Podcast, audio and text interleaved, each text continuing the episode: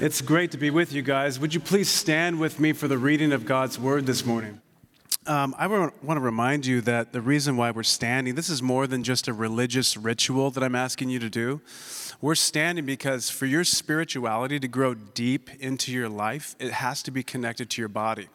So, the reason why we come here together, we sing songs together, we have carpet time where we can come and kneel, why we take bread and elements like wine, why we confess our sin one to another and re- receive prayer. It's because we're being rehabituated in, our, in terms of our loves. It has to be connected to our body. We're made mind, body, and soul. And so the reason why we stand is because Jesus gave incredible authority to Scripture as being inspired by God. God breathed. And so when we stand, we are counterculturally saying there's something very different about this book and this reading. So let's read scripture together from Galatians chapter 5, starting at verse 27 through chapter 6, verses 5. We must not become conceited, provoking one another, envying one another.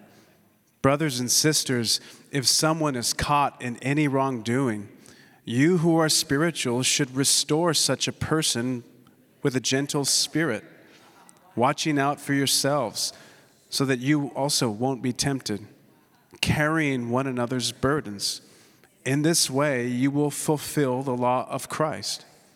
For if anyone considers himself to be something when he is nothing, he deceives himself.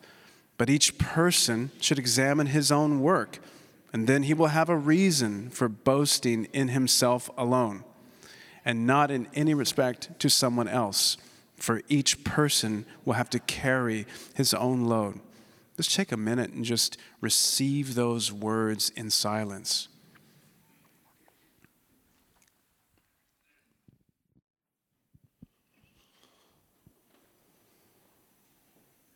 Jesus, you're here with us right now. You walk in the midst of your church, you tell us. You're here to bear our burdens. You're here to help us enter into the blessing of bearing one another's burdens. And Jesus, we have burdens. Many of us come in here and we wonder if anyone cares. We wonder if you care. Would you please silence those wonders today? Answer those wonders with awe of your amazing love and strength. And I pray that you, beloved, this morning you would have space to stop and listen to what the Spirit wants to say to you because He loves you and He's here for you. And if that's you right now and you're willing to say yes, just quietly do that right now. Yes, Holy Spirit, I want to hear you. In the name of the Father and Son and Holy Spirit, amen. Please be seated.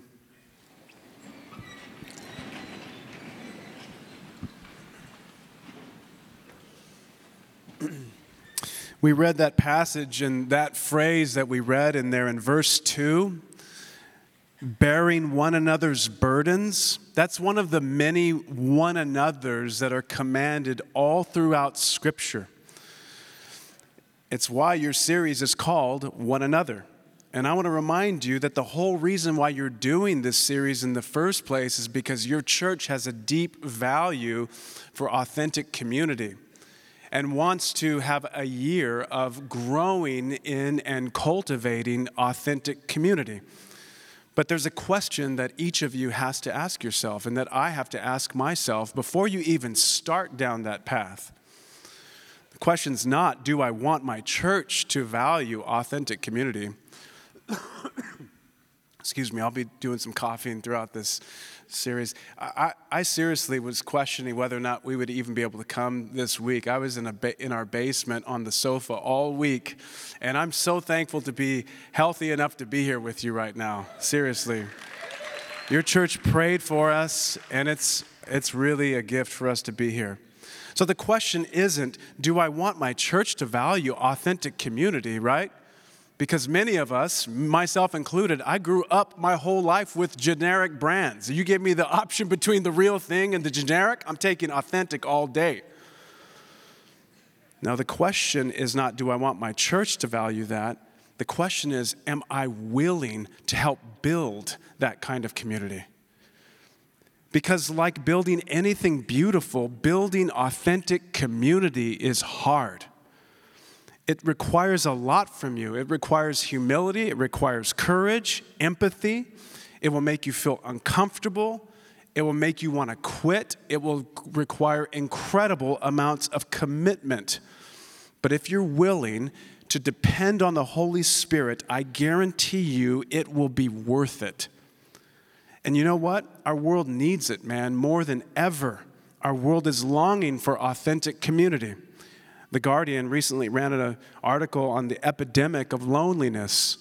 They say, What clear social change, or what clear social change marks out our time from those that precede it? For example, the age of reason, or the industrial age, or technological age. The author says, To me, it's obvious. This is the age of loneliness. The silver tsunami of aging baby boomers, coupled with technology designed to connect people, but that many argue is disconnecting folks, are just two reasons why experts have recently started using the word epidemic when referring to loneliness or social isolation. More than 42 million adults over the age of 45, and I'm quickly getting there myself, are estimated to be suffering from chronic loneliness. According to a 2010 study by AARP, loneliness has been shown to have similar health ramifications as smoking 15 cigarettes a day. Our world is longing for you and our churches all throughout San Francisco or Boston or everywhere in between to cultivate authentic community. And the good news is that the Holy Spirit is the one who's initiating that desire in the first place in you. He desires it more than you. He's inviting you into the mess so that you can look back and say, I was a part of that masterpiece. I was a part of building something that was really beautiful. And if you're willing to help build that kind of community, one of the primary ways that you do so is by learning to bear one another's burdens. To laugh or to rejoice with those who are rejoicing, and to weep with those who are weeping. Paul the Apostle and the author of this letter in Galatians is writing to a community, which is why he opens with chapter 6 the word brethren. And notice the importance he places on the or the imperative to bear one another's burdens right away. Verse 2 carry one another's burdens, and in this way you will fulfill the law of Christ. He's actually not even saying, like, stay away from all of these things and you'll fulfill the law of Christ. That's probably a part of it. Your personal holiness is connected to it. He's actually saying, if you learn to bear one another's burdens, you will be fulfilling the law of Christ. We'll talk about that in a second, what that is. There is no formula for learning to bear one another's burdens, but I do want to leave you with the phrase. And the phrase is this Jesus is birthed in our lives when we share one another's burdens. Jesus is birthed in our lives when we learn to share one another's burdens. And for the remainder of the time we have together, I want to split that phrase into two sections Jesus is birthed in our lives, and then sharing one another's burdens. I'm going to start with burdens. Because when Paul talks about the burdens in Galatians 6, it's a little confusing at first. On the one hand, Paul says that we're to bear one another's burdens in verse 2. We already saw that. And then at the end, in verse 5, he says, But each person should, bear their, uh, should carry their own load. Is that a contradiction? What's the difference? You can tell the difference or define it in this way. A load in verse 5 is similar to a backpack of responsibilities. Each person that is in here, the person sitting next to you, and you,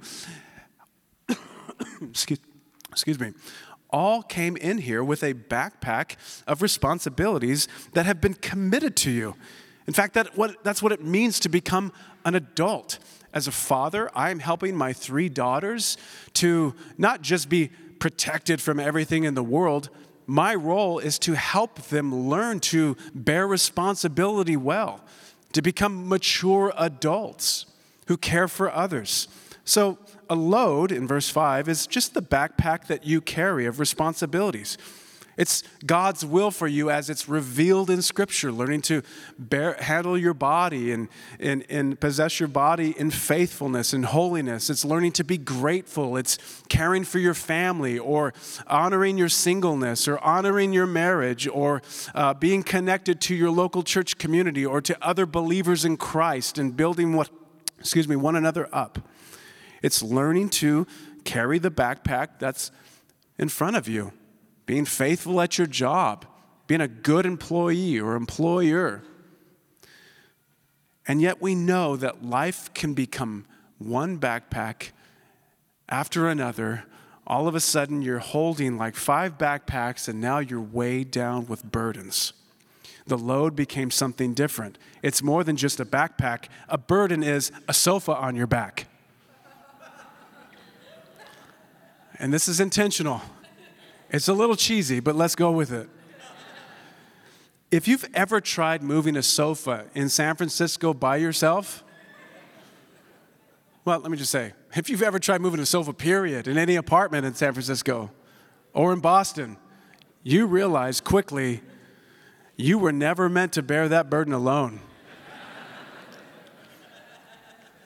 and you also realize if you help on the other end bear that burden, that sofa, what are you doing? You are actually coming under the weight of that burden yourself. You are shouldering the other end of the burden. And if you actually have to carry some of the burden on your back, it's painful, but you bring relief to another. And what happens as a result? You get pizza. No. what happens as a result is that you just you feel like it is truly more blessed to give than to receive. A burden is defined as a heaviness, a weight that weighs down our souls and makes us weary. It fragments our mind and it makes it hard to think clearly or to focus. And do you know what some of the most burdensome burdens are? Guilt, shame, and fear. Those are the heaviest weights a burden can bear, which is why I believe Paul uses the word for burdens in verse 2 right after talking about someone caught in sin in verse 1. It's connected. Here's the verse with some parentheses inserted so you can help with understand, understanding the definitions. Brethren, if a person is overtaken or caught off guard in the original language in a fault, a falling down as if in a mud hole. You who are spiritual, filled with the Holy Spirit, thus mature, restore. That means to set like a broken bone. Such a one in a spirit of meekness, gentleness, lowliness, not a better than thou attitude, because you're considering yourself, your own weaknesses, looking carefully as if through a scope, lest you also be tempted. I believe that there are few things that, or if there's a few things we actually learn from this passage. One is we all have burdens. At some time or another, we all walk in with burdens. And whether it's because it's self imposed or we've been sucked into the mud ourselves, it doesn't really matter. Sometimes we carry our load, and other times we're bent beneath the burden. Sometimes we're faithful with the backpack, which we often are, and then other times, life or your choices hands you a burden to bear that's beyond what you can carry. The sin that causes the burden could be personal sin in verse 1, or it could be the result of living in a sin stained world where people get cancer, good people die, loved ones get really sick, children are afflicted. And those are the things we are never meant to carry alone. We're struck with emotional discouragement and depression, anxiety, fear, worry. It becomes so big and looming. How will I how will I face this? And those are the things that, as they add up, they overwhelm us and they begin to, the enemy of our souls wants to use them to stunt your faith and to stunt your growth. And this is why God said it's not good that humans be alone. I've made you to be in a community that's bearing one another's burdens. Number one, we all have burdens. Number two, we're not meant to bear them alone. And number three, the purpose of my spiritual maturity is to help other people bear their burdens. About a month ago, I co led a men's training that took a group of guys through several exercises that went way beyond their area of comfort. I mean, every, you know, there was nothing weird about it. Um, our clothes stayed on the whole time. It was, we didn't paint our faces or our chests or anything, but we came close. And um, we, what we did was we created space for vulnerability and grief and confession and addiction, confession and bitterness and confession of envy and disappointment with God and space for these guys to work through forgiving their moms and dads in areas they had never done before. And in one of the exercises, they literally had to shoulder a 50 pound sandbag. I think there's a picture up here. That's them. There was 37 selected guys to go through this weekend. Each of them were met, they were asked to carry a 50 pound sandbag down to the water area and hold it until they were told not to and it was a while. It all had a point, but at one point, a couple of the guys really started struggling under the weight of the sandbag, as you can imagine. And it was obvious they were fumbling the bag, and a couple of us tried to go over there and help them, or a couple of the guys tried to walk over and help them carry that. And they were instructed no, no, you don't help that person unless they ask you for help. They could not be helped unless they were asked for help. And the goal, the purpose was not to drop the bag. And the beauty was in watching the other guys gladly come over when they were asked to help, to help shoulder the load, to literally get down on their knee, on their knee hold their bag while holding this other bag at the same time. And far from making that person, that other man, be a burden, they actually created greater connection because it felt like they were one in this thing together. In a setting like that, it's obvious when someone's struggling under the weight of their burden, right? In a setting like this, it's not obvious. What's difficult about this kinds of setting is that the chances are that either you or the person that you're sitting next to is carrying some sofa that they feel so alone under right now. There are several people in this room, and you know who you are.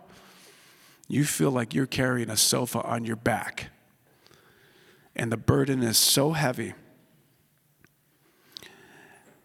And the beauty is, that's where the greatness is of the gospel of the confession of sin or unbelief or hardness of heart, and especially a hurting heart. God wants you to bring it to Him.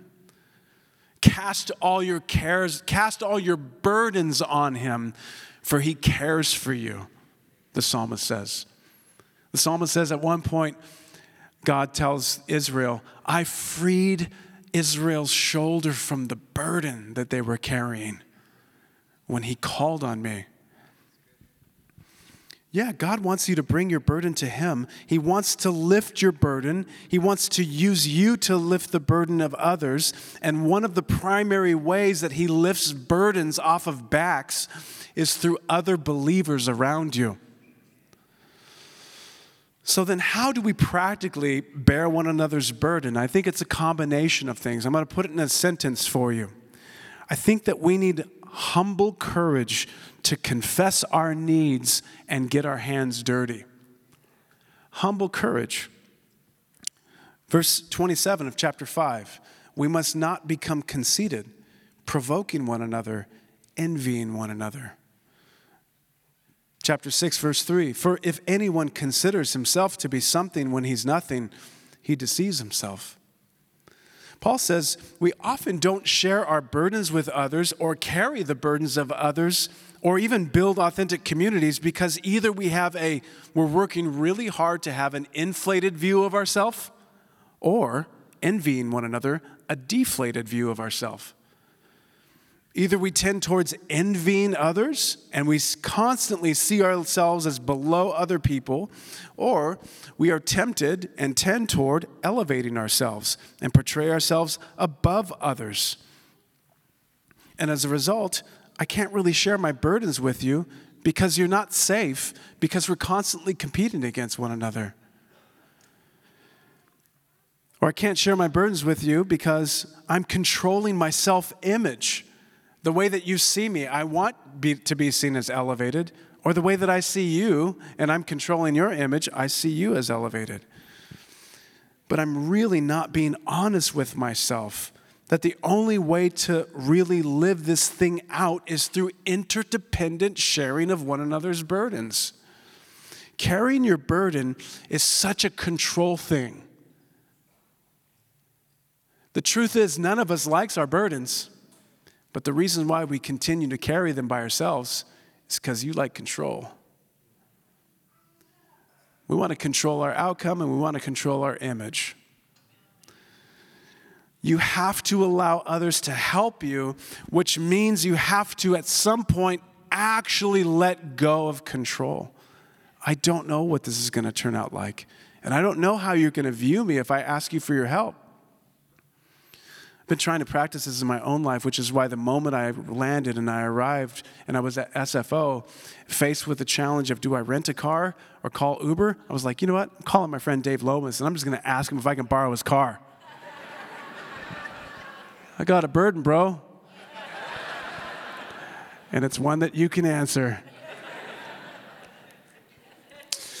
I will be Ubering home this afternoon also.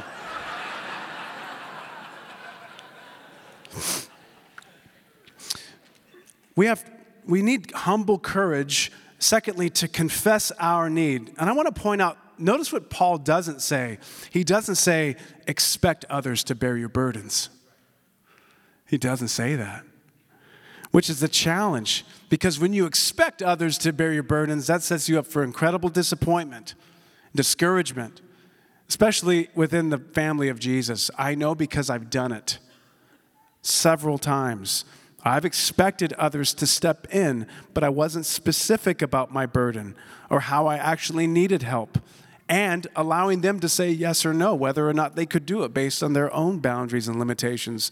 And partly the reason I wasn't specific is because of the previous verses we, we, just, we just read.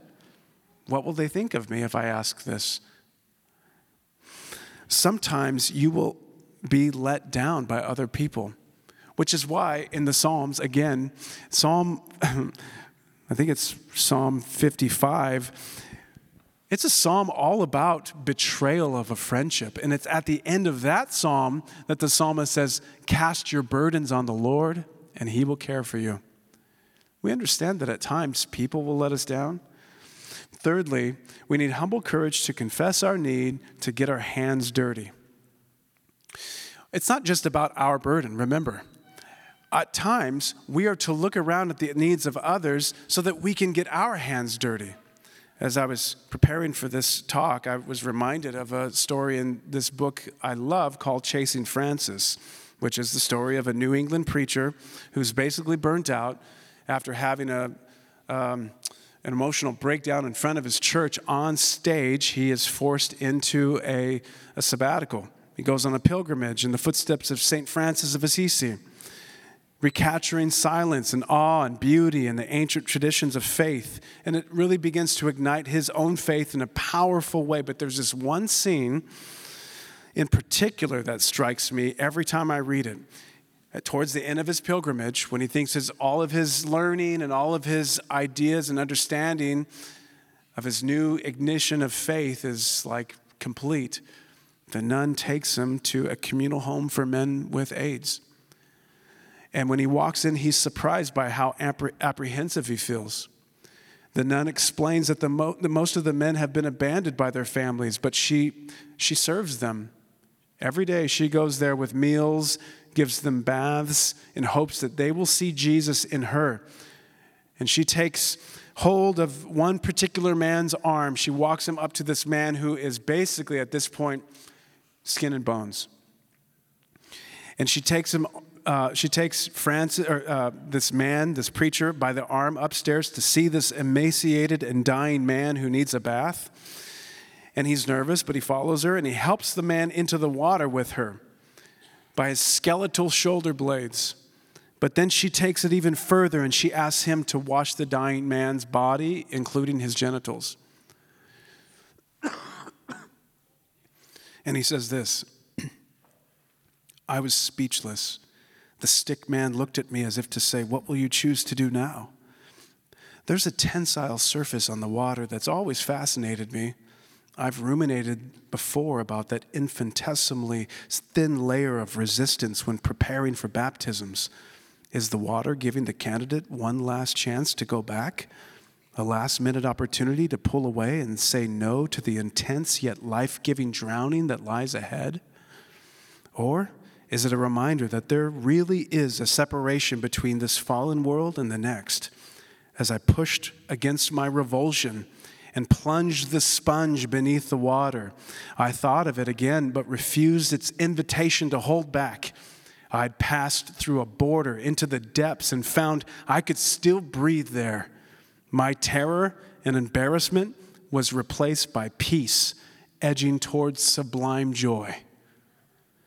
And when he walks down the stairs, he's met by his friend Maggie, and he says, I must have looked dazed because she looked at me sideways and she said, What happened up there? And he said, I think I became a Christian.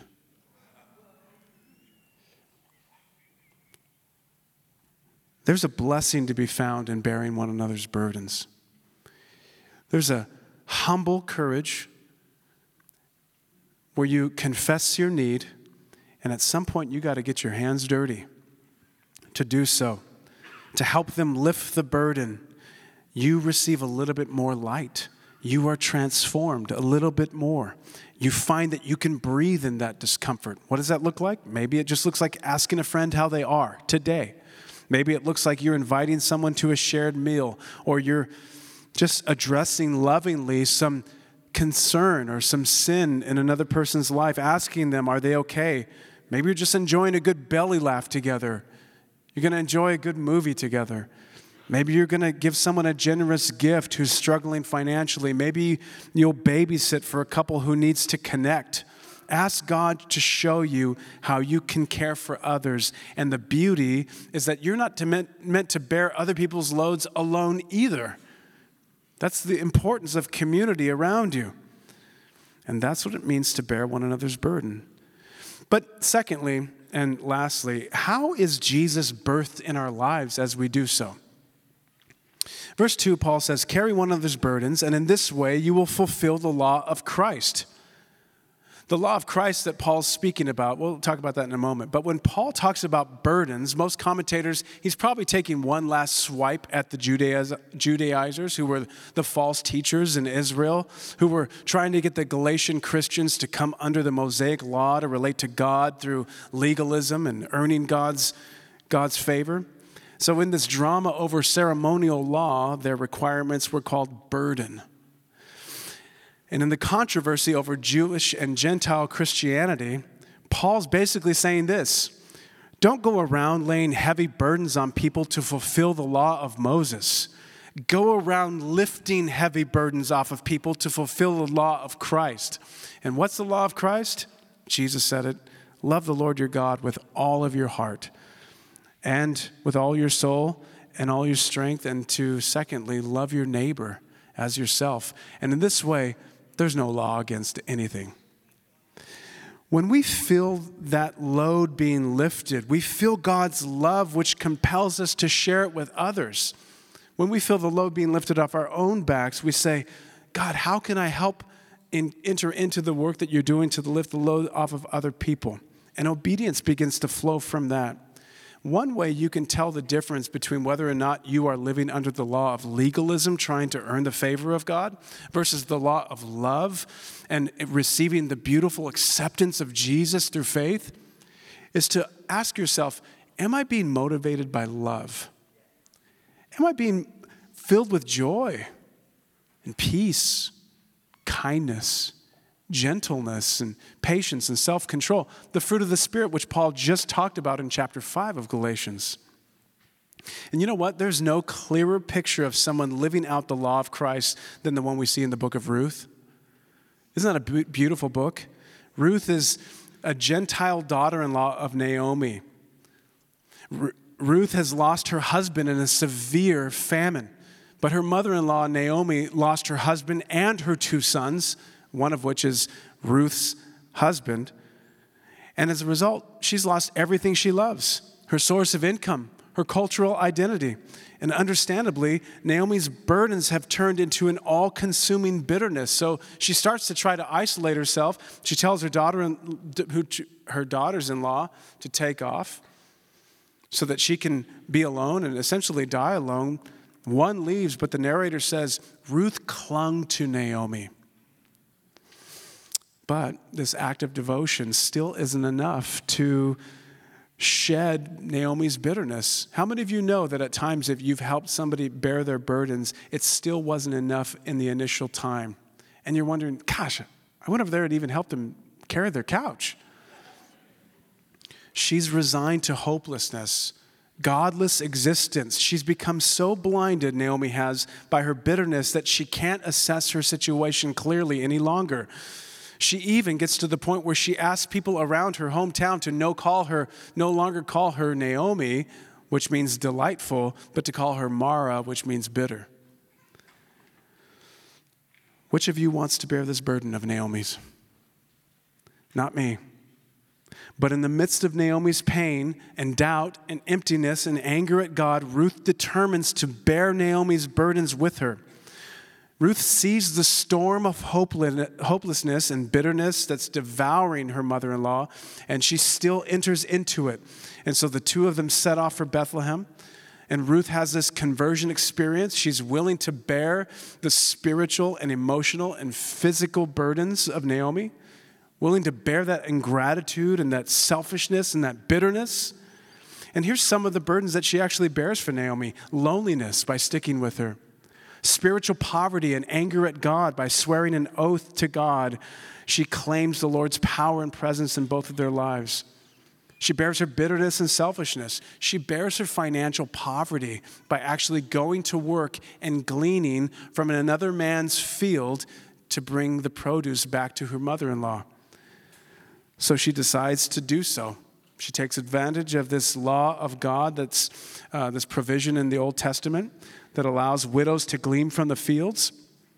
And by God's providence, she happens to come across the field of a man named Boaz, who just happens to be the kinsman redeemer, the man who can actually also bear the burden for their family. So Boaz does a little Facebook stalking. and he realizes that Ruth is actually gleaning for her mother in law, and her mother in law is a part of his family heir.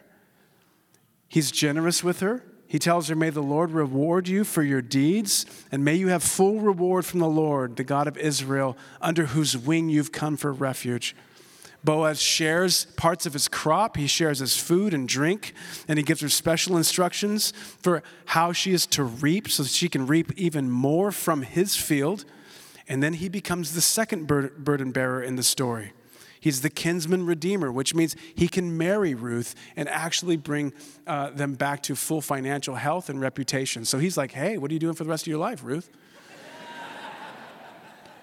and what does he do? He begins to bear the spiritual and emotional poverty for both of these women through his own generosity.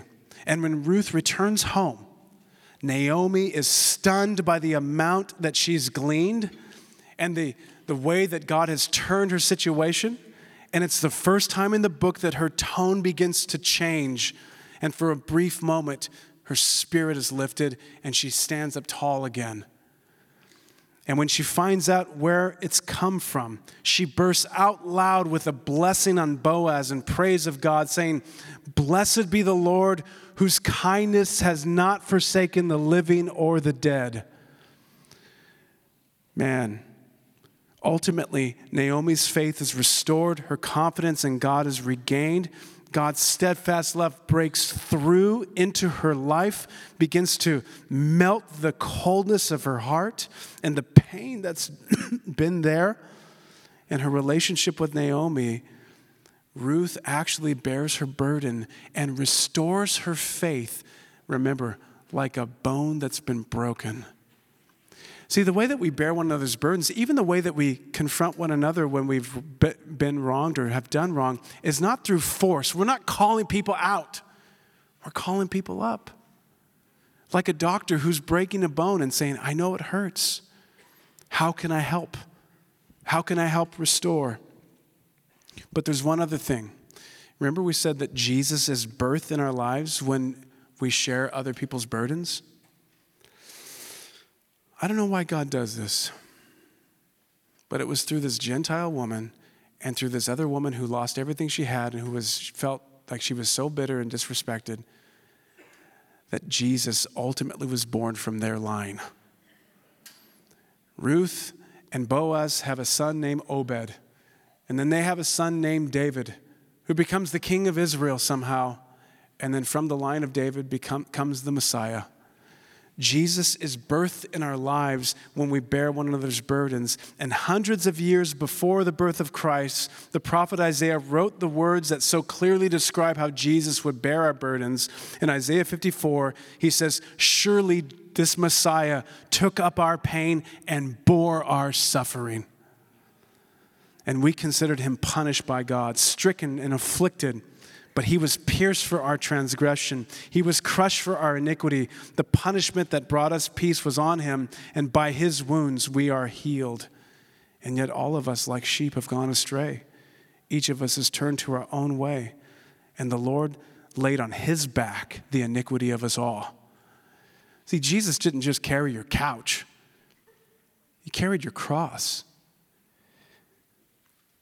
He doesn't just say, Put your burdens on my back. He actually says, I want you to get on my back. I will carry you. That's why he says in Matthew 11, Come to me, all you who are weary and burdened and burnt out by religion, and I will give you rest. Take my yoke upon you and learn from me, because I am gentle and humble in heart, and you'll find rest for your soul, because my yoke is easy and my burden is light. He flips the script. We don't bear one another's burdens to make ourselves feel good or even to make others feel good. As the body of Jesus, we bear one another's burdens, big and small, because that's how Jesus loves you. Jesus loves to bear your burden. And right now, Christ is sitting, standing next to you, closer than your next breath, saying, Honey, son, it's time. You place those on my back. You climb up on my back. You're done with that burden. You trust it into my hands. I love you. You remember our initial question? Are you ready to build authentic community? Because through faith in Jesus, you have been born again. You're united to Christ, who is the ultimate burden bearer.